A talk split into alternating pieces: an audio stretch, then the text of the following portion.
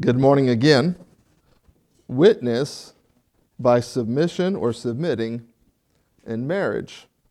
Now, as I say that, uh, some of you might have noticed that my wife isn't in the sanctuary this morning. Uh, that was not planned, all right? That was what we call a happy accident. Uh, she, uh, because of, of illness, she's filling in in the nursery. And, um, and no worries. I mean, uh, she's going to miss the sermon this morning, but I've been preaching this to her for 23 years. So, uh, you know, she's, she's heard it before, right? She's heard, no. Uh, this sermon is not a topical sermon on marriage. That's not what this is this morning. Uh, having a series on marriage and family is a worthwhile endeavor and will probably occur at some point, but this is not that. Uh, we are studying through 1 Peter uh, making sure we are staying in context uh, with the God inspired message Peter wrote to the churches in northern Turkey. Uh, we will look at other passages and what they say in relation to this passage, uh, but this isn't a, a uh, an exhaustive uh, series on, on marriage and family.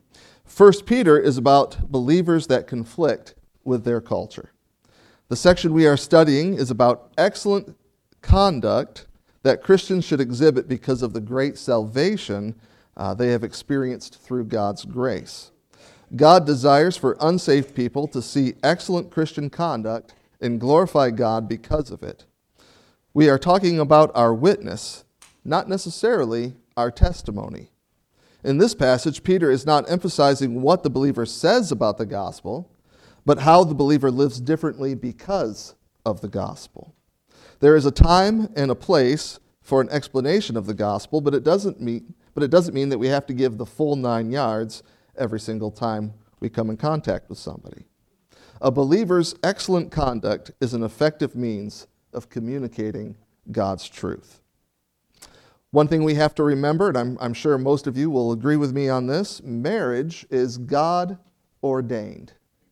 It is God ordained, it is not man made.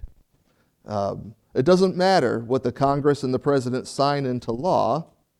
If marriage was man made, we could do whatever we wanted to with it because it's man made. But marriage is God ordained. That means not only who can get married, but God knows the best arrangement for a happy, fulfilling marriage. God is the inventor of marriage, the designer, the engineer of marriage. In fact, in Genesis 2 23 through 24, it says, Then the man said, This at last is bone of my bones and flesh of my flesh. She shall be called woman because she was taken out of man. Therefore, a man shall leave his father and his mother and hold fast to his wife, and they shall become one flesh. What is the most romantic meal a husband and wife can share together on their marriage anniversary? Obviously, it's ribs. right? It's ribs. In my opinion, anything else is inappropriate. And baked beans and onion rings just go with the meal, right? Uh, Kenny Chesney wrote a song about a husband being dissatisfied with his wife, and the song title is I Want My Rib Back. a wise man told me before my wedding the happiest men in the world are married. And I think he's right. And then he said, the most miserable men in the world are married too. And I think that's right. Because our culture has messed up marriage in a major way. Our culture's idea of marriage was messed up way before the same sex marriage became a thing. Certainly that hasn't helped. We don't do marriage God's way, then wonder why it has fallen apart. We can lament and complain about how society has ruined God's design for marriage, or we can see it as an opportunity. Living out God's design for marriage is radically different than our culture's practice of marriage. Christ centered marriages stand out. We have an amazing opportunity to witness for Christ simply by being married in the way we do it. But we need help with it. Heavenly Father, we ask for your help because so often we think our way is better than your way. Or we say, I know what the Bible says, but, and then we fill in some foolish idea that we have. Father, help us to live out marriage the way you designed it to be lived out, that, uh, that the unsaved will, will see our marriage and glorify you. We just uh, thank you that, uh, that you are the designer and planner for marriage, and that ma- marriage can be an incredibly satisfying um, relationship uh, when, we, when we submit ourselves to your will. We ask, this, we ask help for this. In Jesus' name, amen. So we start out this section in 1 Peter chapter 3 with this, with this uh, command. It says, Likewise, wives be subject to your own husbands, so that even if some do not obey the word, they may be, they may be won without a word by the conduct of their wives. That first word, likewise, is so important. Uh, we can't skip over this word. This word refers to 1 Peter 2:13, where Peter instructs people to subject themselves to governing authorities. In verse 18, likewise comes up again when Peter instructs slaves to subject, to subject themselves to their masters. Now Peter is saying to wives, in the same way with citizens to government, and the same way with slaves to masters, wives are commanded to subject themselves to their own husbands. As a husband, I understand why this might be difficult. We don't always get it when it comes to relationships. Newly married wives mistakenly ask their husbands, What are you thinking about? And the husband says, Nothing. More experienced wives don't ask that question. Uh, it is not because they have given up, they just simply recognize that their husband is not being evasive when he says nothing. He's being honest. He's really thinking about nothing. And in fact, when you ask, What are you thinking about? it, it unsettles him. And it's kind of like a dream. You know you had one, but when you wake up, you can't really remember what it was. When a wife asks her husband, What are you thinking about? and they kind of come to, they actually forget what it was they were thinking about. Or they were thinking about something so ridiculous, they don't really want to share it with you because it knows. I, for instance, I was, this isn't in my notes. I'm just going to admit this. You, you might respect me and you might not here in 10 seconds. I love commercials with monkeys. That's who they, for a, you remember for a few years where they had monkeys in commercials all the time? They were targeting me. That's who they were targeting we really truly sometimes think about nothing. Uh, so I, I, get the whole thing. S- subject yourselves to your husband when he, you know that he's thinking about monkeys in a commercial. That can be hard to do. Uh, sometimes the wife doesn't ask, What are you thinking? More experienced wives, because they know what their husband is thinking and they don't like it, right? Uh, when Mary and I are out somewhere and something happens or somebody says something odd or, or provides an opportunity for me to make a funny little joke uh, that uh, might be inappropriate for the occasion, my wife will catch my eye and give me a, huddle, a subtle head shake. Don't. Don't. That's what this means. Stay. I know what you're thinking.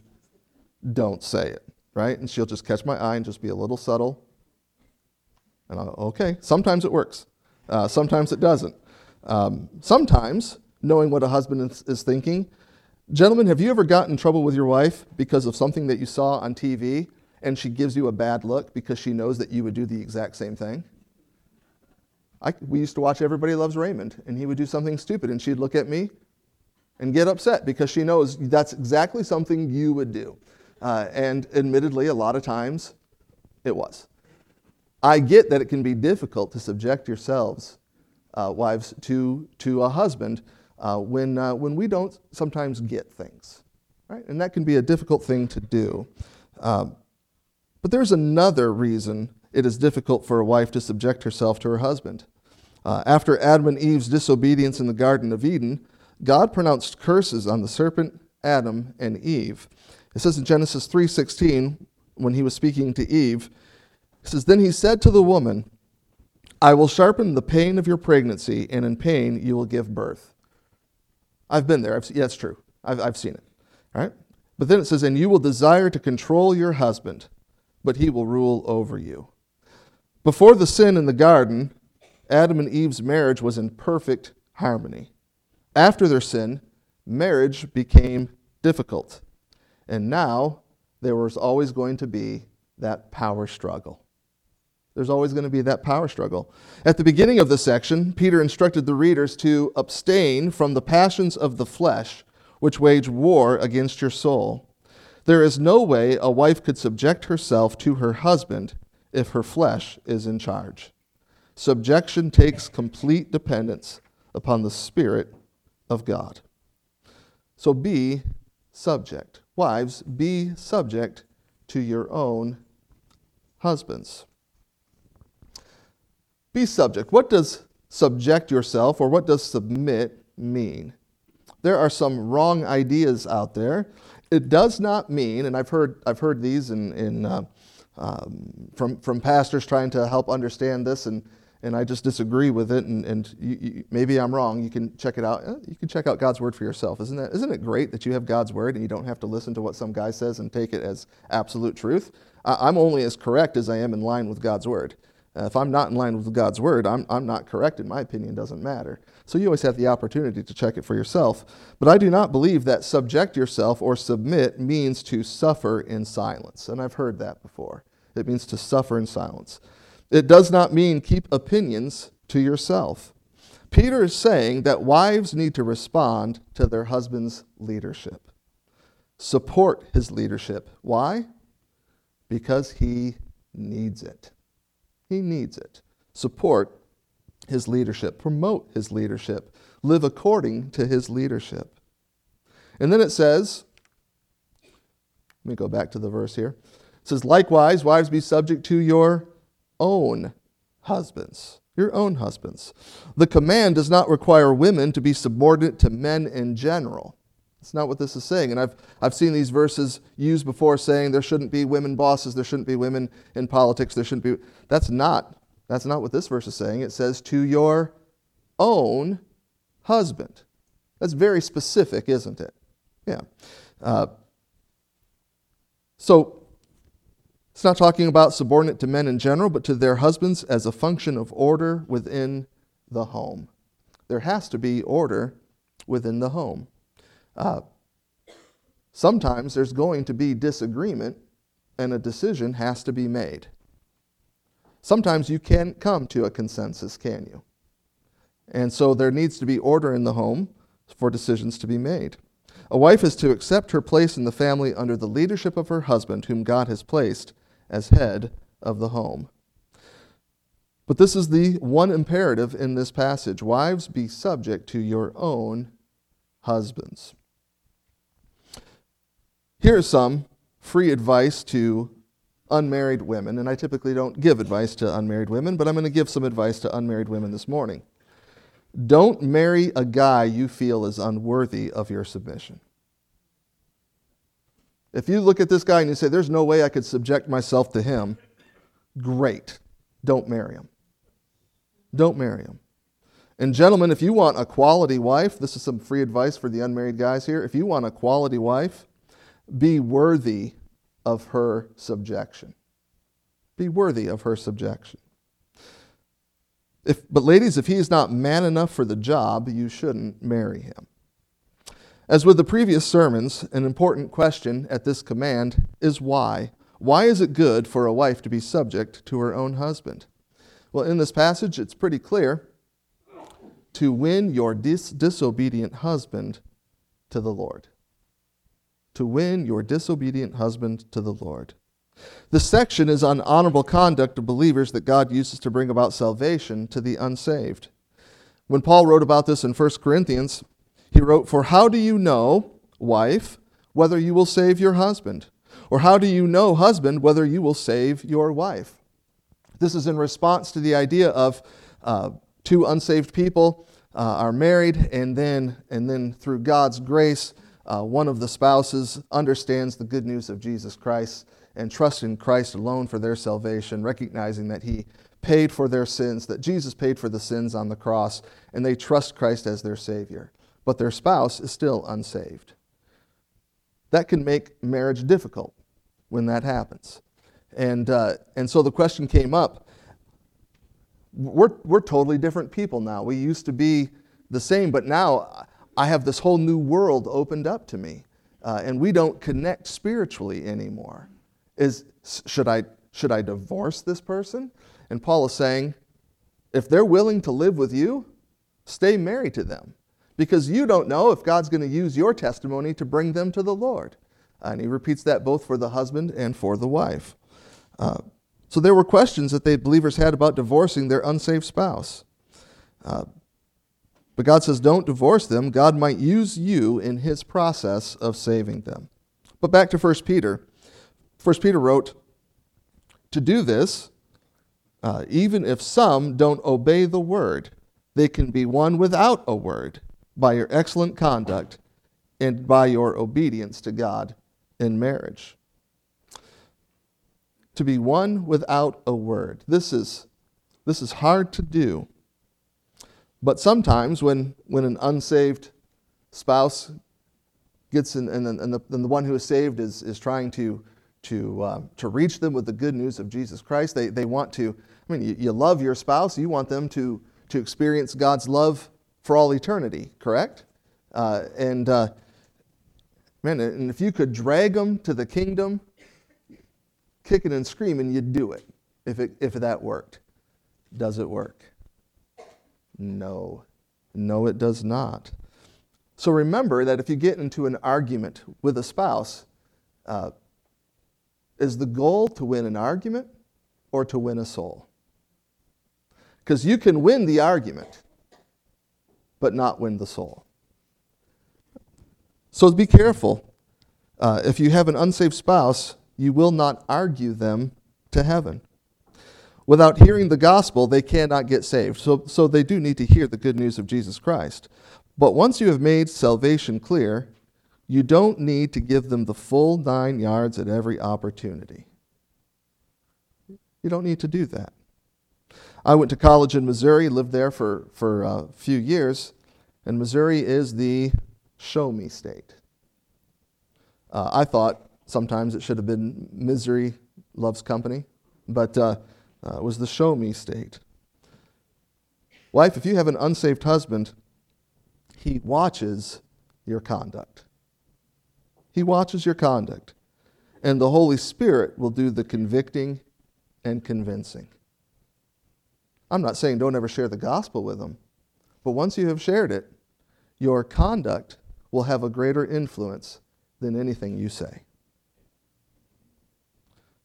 Arguing and preaching at them will only drive them further away. Your heartfelt desire to see them turn to the Lord and experience His wonderful salvation for all eternity will be seen as nagging by your unsaved husband. Let your excellent conduct do the con- through the work of the Holy Spirit do the convicting and convincing. Notice the command to submit to the husband includes the unsaved, disobedient disobedient to the Lord husband. If the wife has trusted Christ as her Savior and is growing in her faith and understanding and is following Christ as a disciple, much of her life is completely foreign to her unsaved husband. He is ignorant of her priorities and values. He will not understand her devotion to her church or her commitment to knowing God's Word. Life doesn't divide easy, does it? We are not supposed to compartmentalize our walk with Christ. On Sundays at church, I'm a Christian. The rest of the week, I play by ear. It doesn't work. That's not what the Lord wants. How should a Christian wife respond to her unsaved husband concerning spiritual things of which he is ignorant? She needs to follow and support his leadership. Let me give you an example of what that might look like during my pastoral internship, my mentoring pastor told me about a wife in the church that came to him very upset.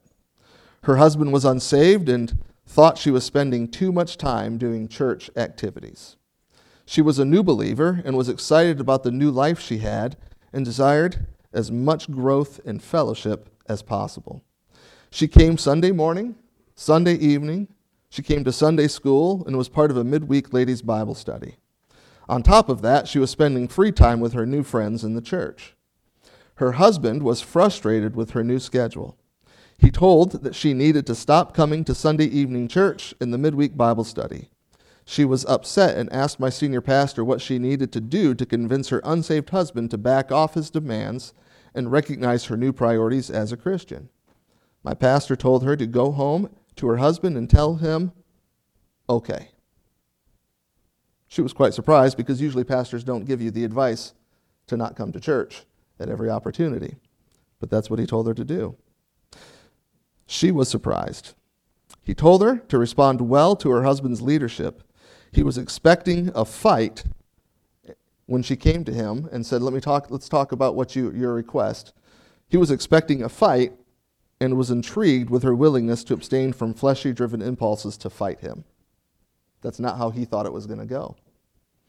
That is how a wife wins her unsaved husband to the Lord. That doesn't mean use submission to manipulate your husband.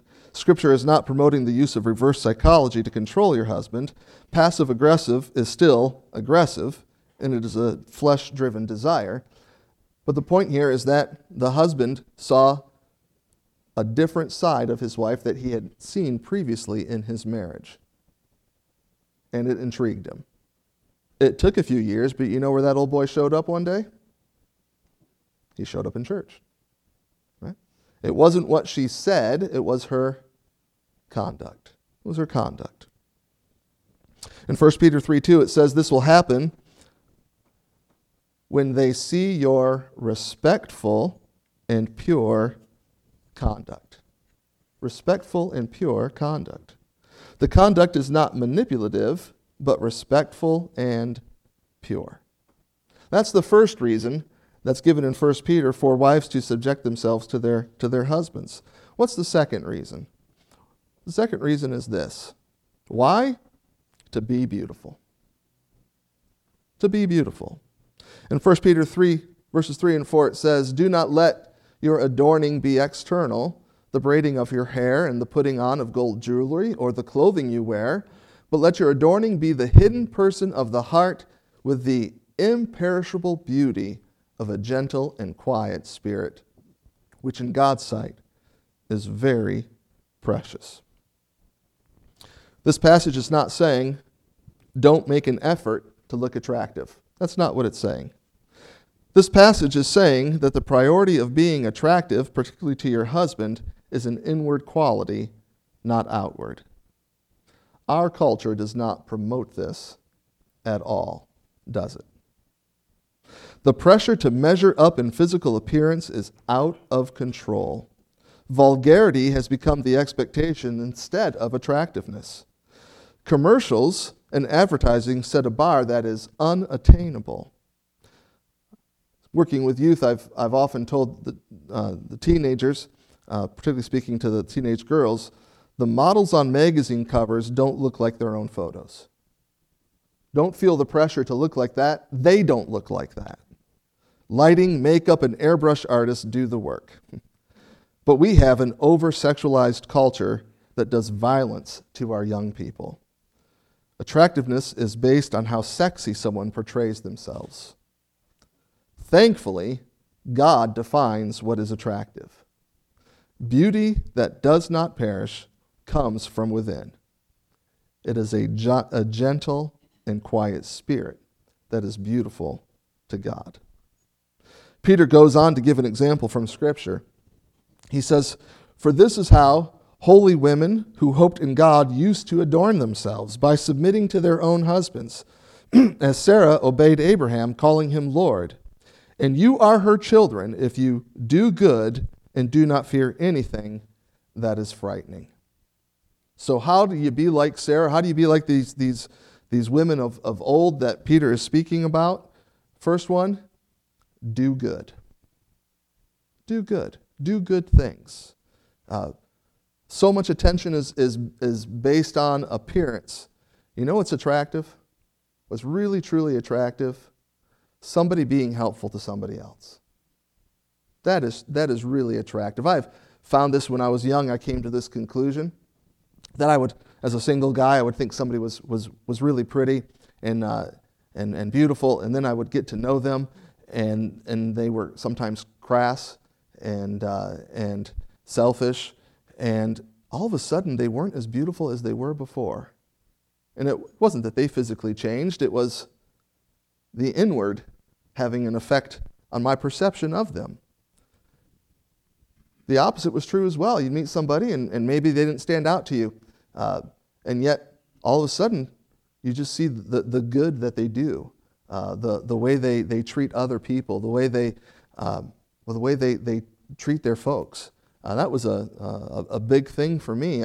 If, if, a, if a young lady was, was rude and obnoxious to her parents, that was it. I, am it's over. I'm, I'm, you know, that's not, a, that's not attractive at all.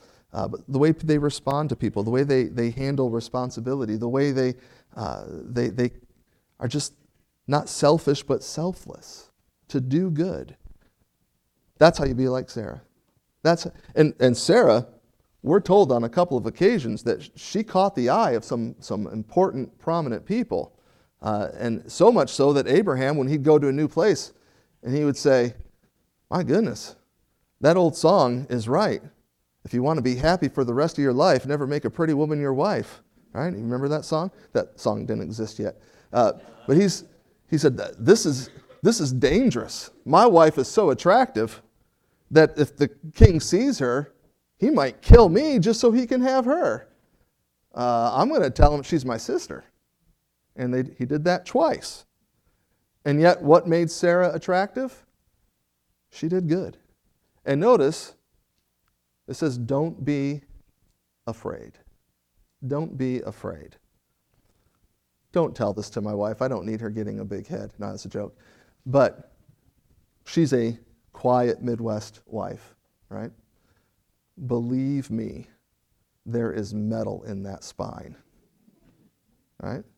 She is unafraid. She is unafraid. Shy, quiet by nature, unafraid. That is incredibly attractive and beautiful to the Lord. Be like Sarah, do good, and live fearlessly. A lot of times when we think of the wife who submits to her husband, oh, they must be weak, right? They, they must, they, you know, they, they lack strength of character. They're just, they're just, you know, almost pathetic. No. You can be subject to your husband and be absolutely fearless.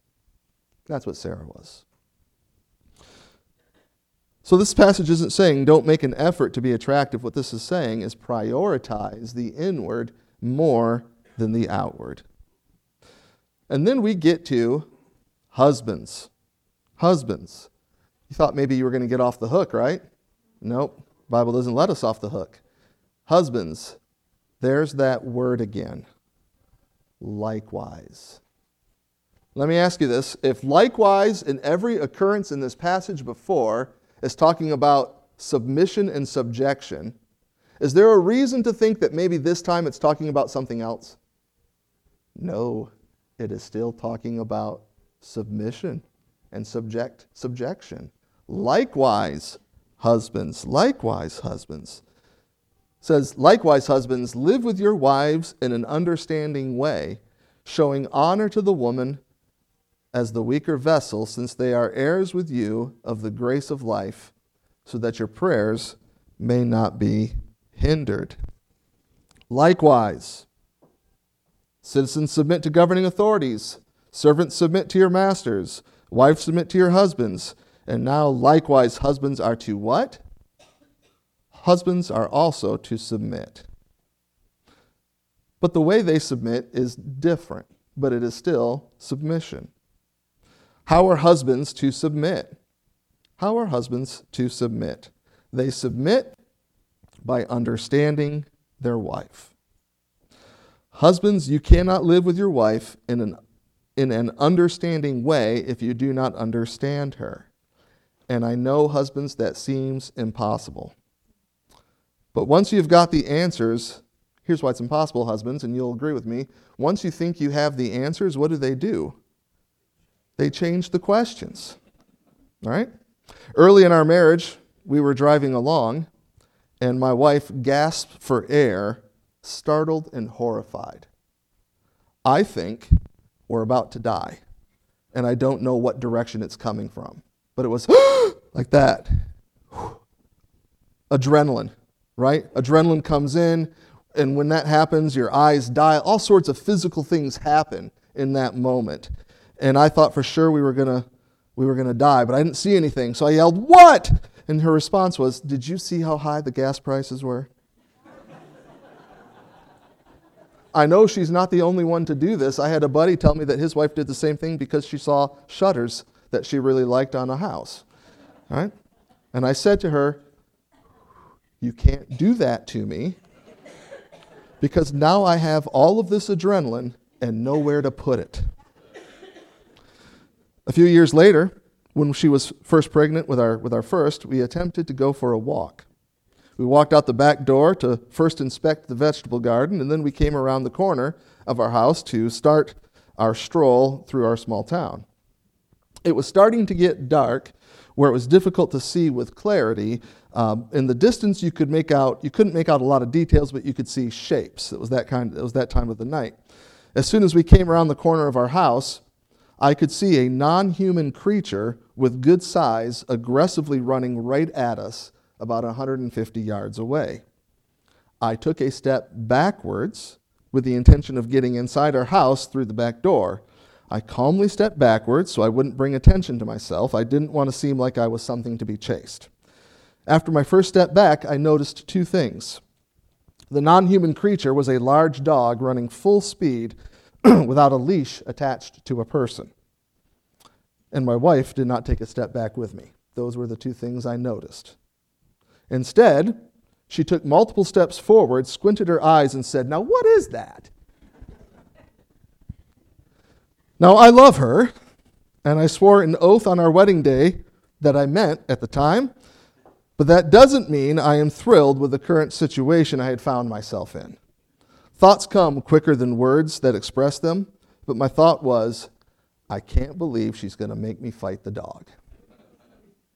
Husbands, you need to remember that you didn't marry a guy. Thank goodness. Your wife is different than you. Thank goodness. She brings a different perspective, different desires, different wants and needs. There certainly are exceptions, but generally speaking, husbands desire significance and wives desire security. Not all the time, but typically that's, that's, that's how it usually works. Husbands, we need to be considerate for our wives' emotional, spiritual, and physical well being. Guys, you might be fine living in a tent. She might not. There's an attitude that some husbands have about saying, I love you to their wife. Their attitude is, I told her that I loved her at our wedding. If I change my mind, I'll let her know. She might need to hear that more than once a year on your anniversary. Bachelors, we get we used to I remember this. Bachelors get to leave the house in a moment's notice. Husbands, you don't. Especially when your wife becomes a mom. Everything changes. It is easy to be selfish. God honoring husbands are selfless. They put the needs of the family, they put the needs of their wife before their own. That is how submission works for the husband. You submit to the needs of your wife. You don't ask, What is best for me? You ask, What is best for her? What is best for the family? That doesn't mean that you do everything that she wants you to do. But you submit to your own desires and wants, and you begin to concentrate on the desires and needs of your wife. That is how submission is done. You also submit by showing honor to the wife. This means respect. I have instructed teens on how to pick up a date and how to be picked up. And I tell them never honk in the driveway. Ladies, if your Neanderthal of a date honks their car for you to come out, stay inside. Stay inside and say, Oh, I didn't hear it. Chivalry is still appreciated. Husbands, drop off your wife at the door when it is raining. Be appreciative of their effort to look nice. I told my son when he went to homecoming, I said, You're going to take a shower, shave, put on clothes, basically a half hour. Your date has been getting ready for hours. Show appreciation. Show appreciation. That's how you honor. And then it says this, this thing here in 1 Peter that some people react badly to, and, uh, and I don't think there's a reason to act badly to it. It says, to show honor to the woman as the weaker vessel. What that means is show honor instead of bully. To show honor instead of bully. The idea that might don't make right. And sometimes husbands have that mindset that because I am physically stronger, might makes right. It's going to go my way because I'm physically, physically. It, it, amazes me that we have to say it in this day and age. Men and women are different from each other, right? Uh, and uh, uh, this past year, some some guy who wanted to do well in swimming decided that he was a woman and he would compete in college swimming um, with, with actual women. And, and, he, and he won. And he got a lot of applause for that. Men and women are different, they're physically different. Might don't make right. Be considerate of, uh, of what she physically needs. It's different than what you physically need. Uh, she is going to take some effort on things, and that is fine. Use your strength to her benefit and not your own. That's what it's saying. Use your strength to her benefit and not your own. And then this passage ends with a warning. This is a, guys, take, take notice of this warning. I want to come back to it here. It says, so that your prayers may not be hindered. Gentlemen, God will give you the same consideration you give your wife. That's what this is saying. God's going to give you the same consideration you give your wife. Marriage is a picture of Christ and his church. That is why it is so important to get it right. That is why our witness in marriage is so effective. Ephesians 5 has the, the most to say about, about marriage, and I'm just going to read it. We're not going to expand on it. I'm just going to read it and pay attention as, as I go along. It says, Husbands, love your wives as Christ loved the church and gave himself up for her, that he might sanctify her, having cleansed her by the washing of water with the word, so that he might present the church to himself in splendor, without spot or wrinkle or with any such thing, that she might be holy and without blemish. In the same way, the same way that Christ treated the church, in the same way husbands should love their wives as their own bodies. He who loves his wife loves himself. For no one ever hated his own flesh, but nourishes and cherishes it, just as Christ does the church, because we are members of his body. Why is our witness and our conduct in marriage so important?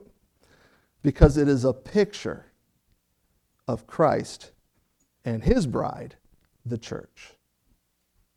We witness that as we are married the way God instructs us to be married. We are a picture of how much Christ loved the church.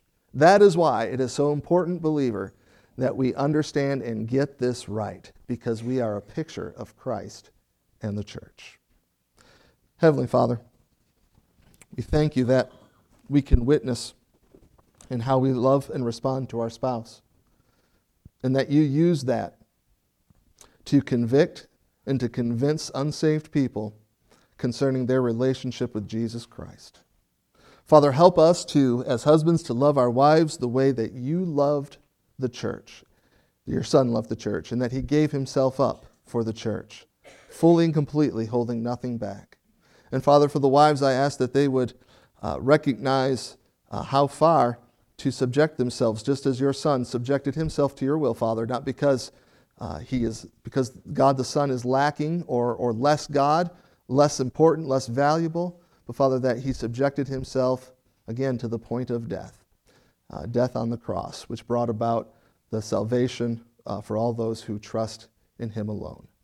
Father, I ask that you would just help us to think about ways that we can um, please you and, and honor you in the way we love our spouses. We ask this in Jesus' name. Amen.